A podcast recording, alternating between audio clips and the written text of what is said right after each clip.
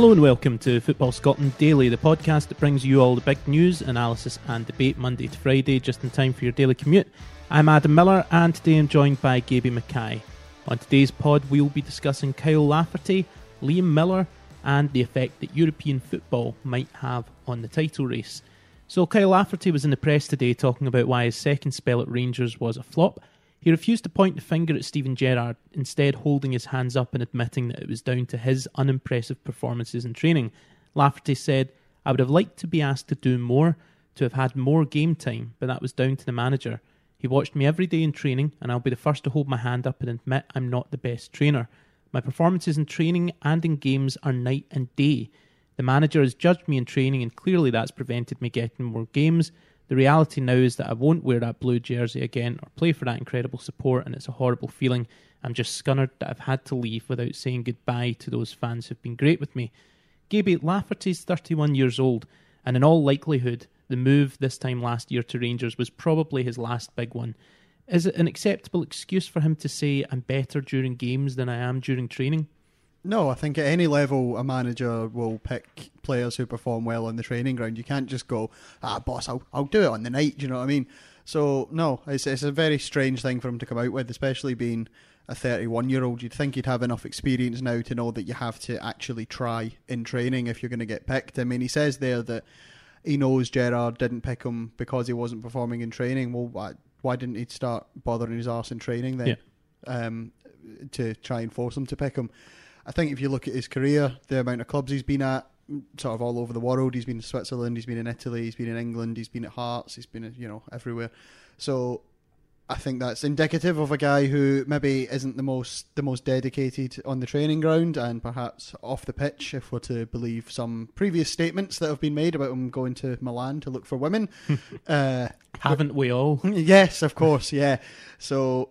no, I think there's no excuse, there's no validity to what he's saying, and it's a very strange thing to come out with, because if I was a manager, I don't think I'd be hugely keen to sign a player who's basically saying, well, I'll be rubbish in training, but if you let me on the pitch, I'll do it. Yeah, I think as well, I don't think Gerrard was overly critical of Lafferty in the press. I think Gerrard, said he was a good character to have around and all that kind of thing. I don't think Gerrard was too specific in terms of where it went wrong. And obviously Lafferty's held his hands up, that's great, that he can acknowledge what the problem is. But as you say, at 31 years old, you'd think that, you'd be able to work on that problem. It's the sort of thing you hear about with young players where maybe a big move doesn't work out for them because they've got their big move and they've maybe got the wrong attitude about it. But at Lafferty's stage in his career, you'd think he'd know better.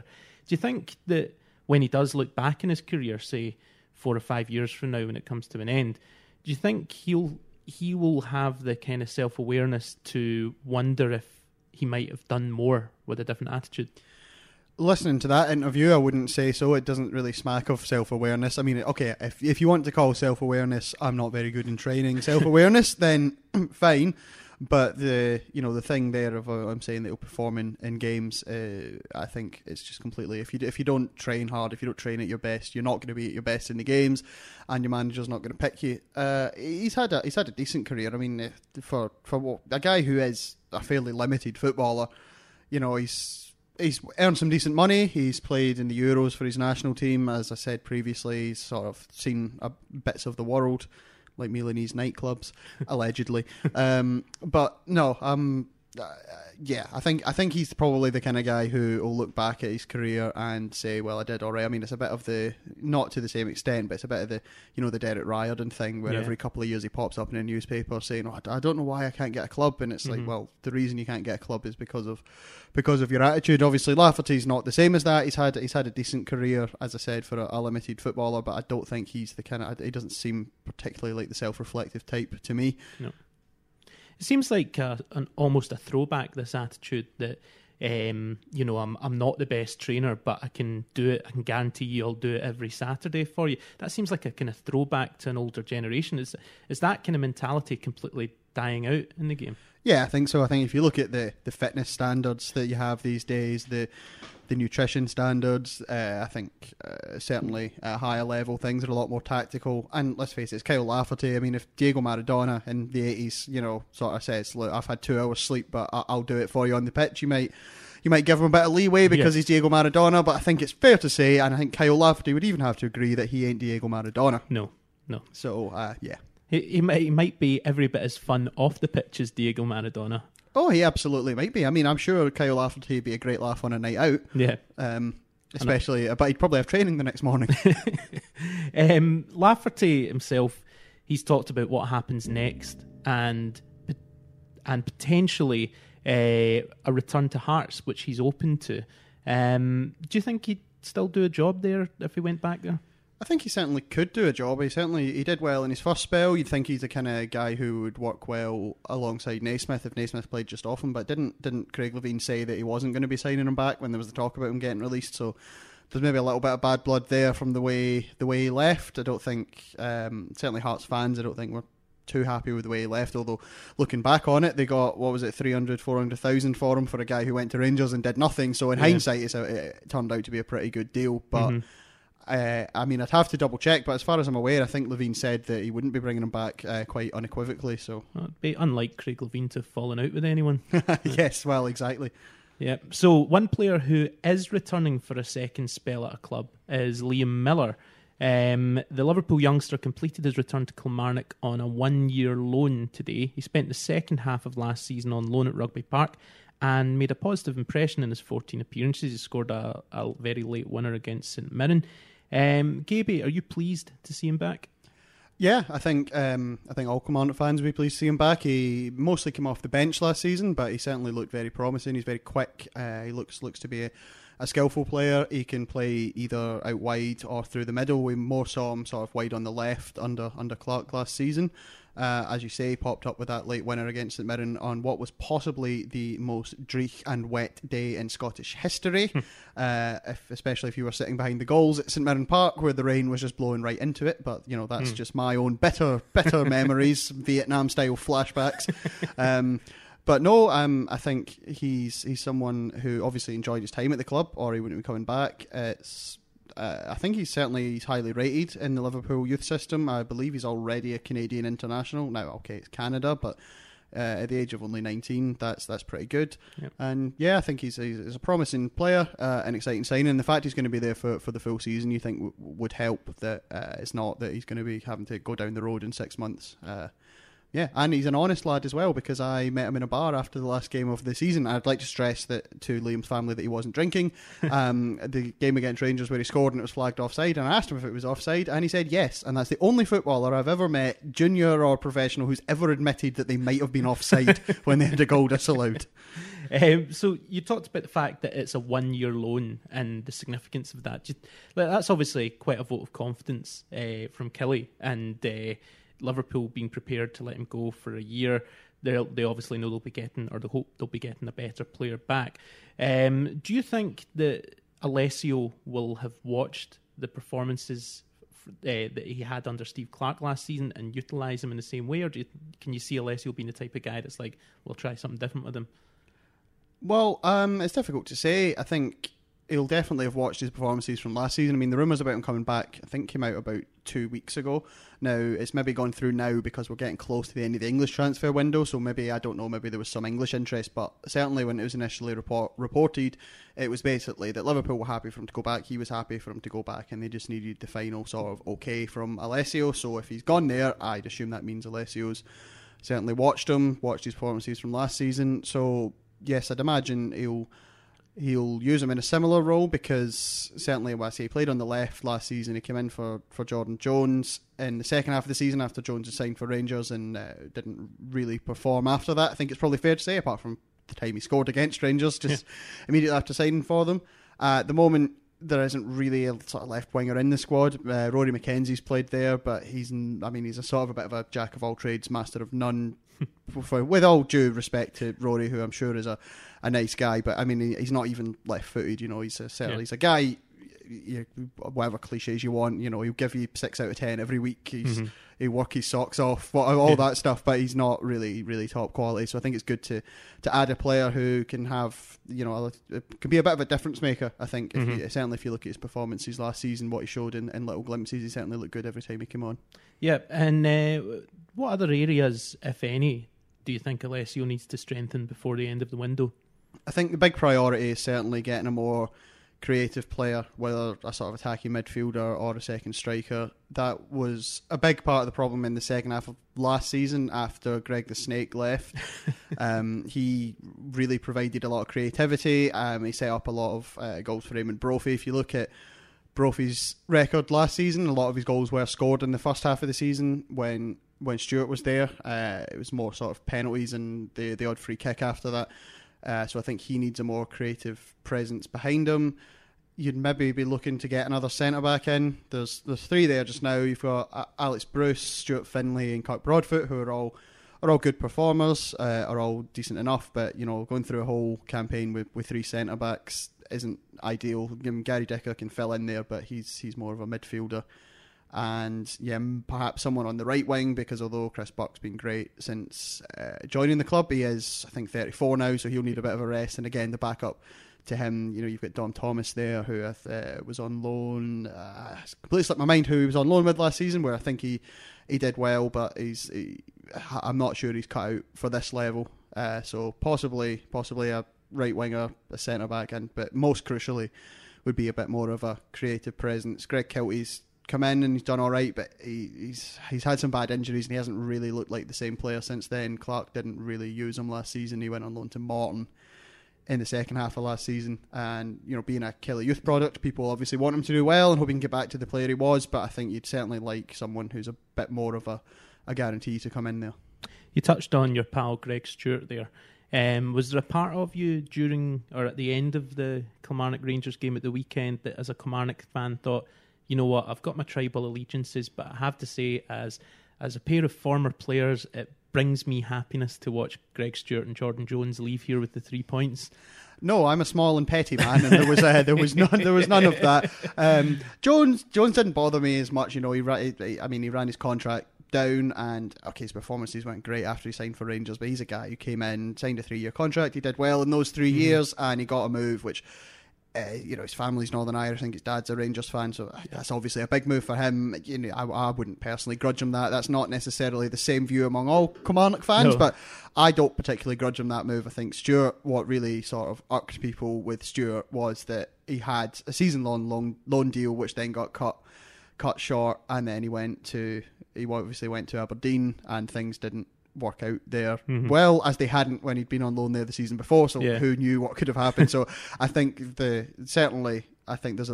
reason there's a bit of a difference between Stewart and Jones is I think that's the snake aspect. I think, yeah. I'm not sure Jones behaved in a snaky manner. I think he just signed for someone else, whereas Greg the Snake was a bit snaky. Well, obviously that's like nominative determinism, isn't it? Yeah. When Jones agreed the contract with Rangers back in January, he made that stupid mistake of tweeting out, "We are the people." You said that obviously some Kilmarnock fans maybe haven't let that go. Do you think that was just a case of a guy just being a daft wee laddie, one of those kind of moments, getting a bit overexcited? Yeah, I mean, I think with all due respect to the red car Ronaldo, I think Jones is known for not being the sharpest tool in the box. Yeah. And obviously I think that was on the day of the club's 150th anniversary. Yeah. So very tweeting tasteful out, yeah, "We are the people" didn't go down too well. Although when he scored the winner against Rangers, it then did lead to chants of "We are the people," which was quite funny. I think more the people who have this issue with him is that he didn't. I don't actually believe he wasn't trying in the second half of last season, but certainly his form dropped off. I think maybe his head was just elsewhere. And I think the last 3 or 4 games of the season, Clarke basically just dropped him from the squad. So clearly his head wasn't right. I find it difficult to believe, you know, football fans are always, they're not trying hard enough. I find it, I'm not saying it never happens, but I find it difficult to believe that footballers aren't trying. Yeah. So I don't for a second think he wasn't trying in the second half of last season, but I think there's a perception that it's, you know, once he'd signed that contract at Ibrox, his head was maybe turned a bit. Exactly. Yeah. Do you agree with Alessio that during that game against Rangers at the weekend, although it was a defeat in the end, there were encouraging signs? Yeah, I think so. I think it was very much like the performances against Rangers under Clarke last season. Kelly were very organised, hard to break down. Obviously got the equaliser. Brophy should have scored as well. Had a few sort of I wouldn't say big chances, but sort of, I don't know, how would you describe, sort of openings where just the final ball's not quite right. But certainly second half, I thought Kilmarnock were good. I thought probably, well, they have a point in the end of the game. I'm sure I'll be getting tweets from Rangers fans about that. But yeah, if you look at a game against a much hyped, a much touted Rangers team, you lose a goal to, you lose basically to two terrible bits of defending on set pieces. I think that's an encouraging sign, especially after we know what happened in the Europa League, and especially after the sort of widespread writing off of Alessio among, I mean, you know, if you just, I mean, avoid fan forums at all costs because it's full of moon howlers. But if you went on the Kilmarnock forum, there were certainly a few people calling for the manager to be sacked after that Connors Key game, and you know, we've seen some media articles as well on a similar line. So yeah, I think it's encouraging signs. It's early days. I wouldn't read too much into it either way, to be honest. I mean, you can't sit here and go, well, everything will be fine now because it's one game, but certainly encouraging, I thought. You talked about getting angry tweets from Rangers fans, but we all know it's Hearts fans that you've completely alienated. Yes, I have, yes. Yes, we don't need to go into that. I'm not welcoming Gorgie. So, Aberdeen, Celtic and Rangers are all in European action this week. With Celtic having laid down a marker in the title race by beating St Johnstone 7-0, do you think, and this is a question that was posed earlier today by our editor, right? Do you think there are Rangers fans who would not necessarily forfeit getting to the group stage, but would live with it if it meant that they were fresher, if it meant that the players were fresher for the league? I think there's an element of that. Obviously, as a fan, you want your team to do as well as possible. You know, you want to go on those European away trips, like my glamorous trip to Lille. But you know, you want to have those big European nights at Ibrox. Yeah. But in the overall grand scheme of things, I mean, Rangers ain't going to win the Europa League, and I think, especially being in the Europa League, when you're playing that Thursday night game, I think it does take more of a toll on a squad than it necessarily does playing in the Champions League. Obviously, if you get to the Champions League group stage, you're obviously playing against better opponents. But if you're doing like Thursday, Sunday, especially if a long trip like to Russia, as the Rangers did a couple of times last season, take a lot out of the squad, you'd probably say that Rangers' squad depth isn't perhaps as good as Celtic's. I know Celtic are very thin in some areas, such as, you know, right back, for example, but the Rangers squad is perhaps less adapted to cope with that. But I guess overall, if you're a Rangers fan, then yeah, you want your team to do as well as possible in all competitions. But then on the flip side of that, it's all about stopping Celtic getting to 9 and eventually 10, isn't it? I mean, I think that's the real quiz for Rangers fans, you know. I appreciate that reference. Yeah, cheers. Obviously, they'd be delighted to, say, win a cup and have a decent run in Europe, but if and we can't do this because it's not how football works, but if it could be offered, tell you what, you're going to be knocked out by Midtjylland and you won't win either of the cups, but this season Rangers will pip Celtic to the league. I think every Rangers fan would take that right away. Yeah.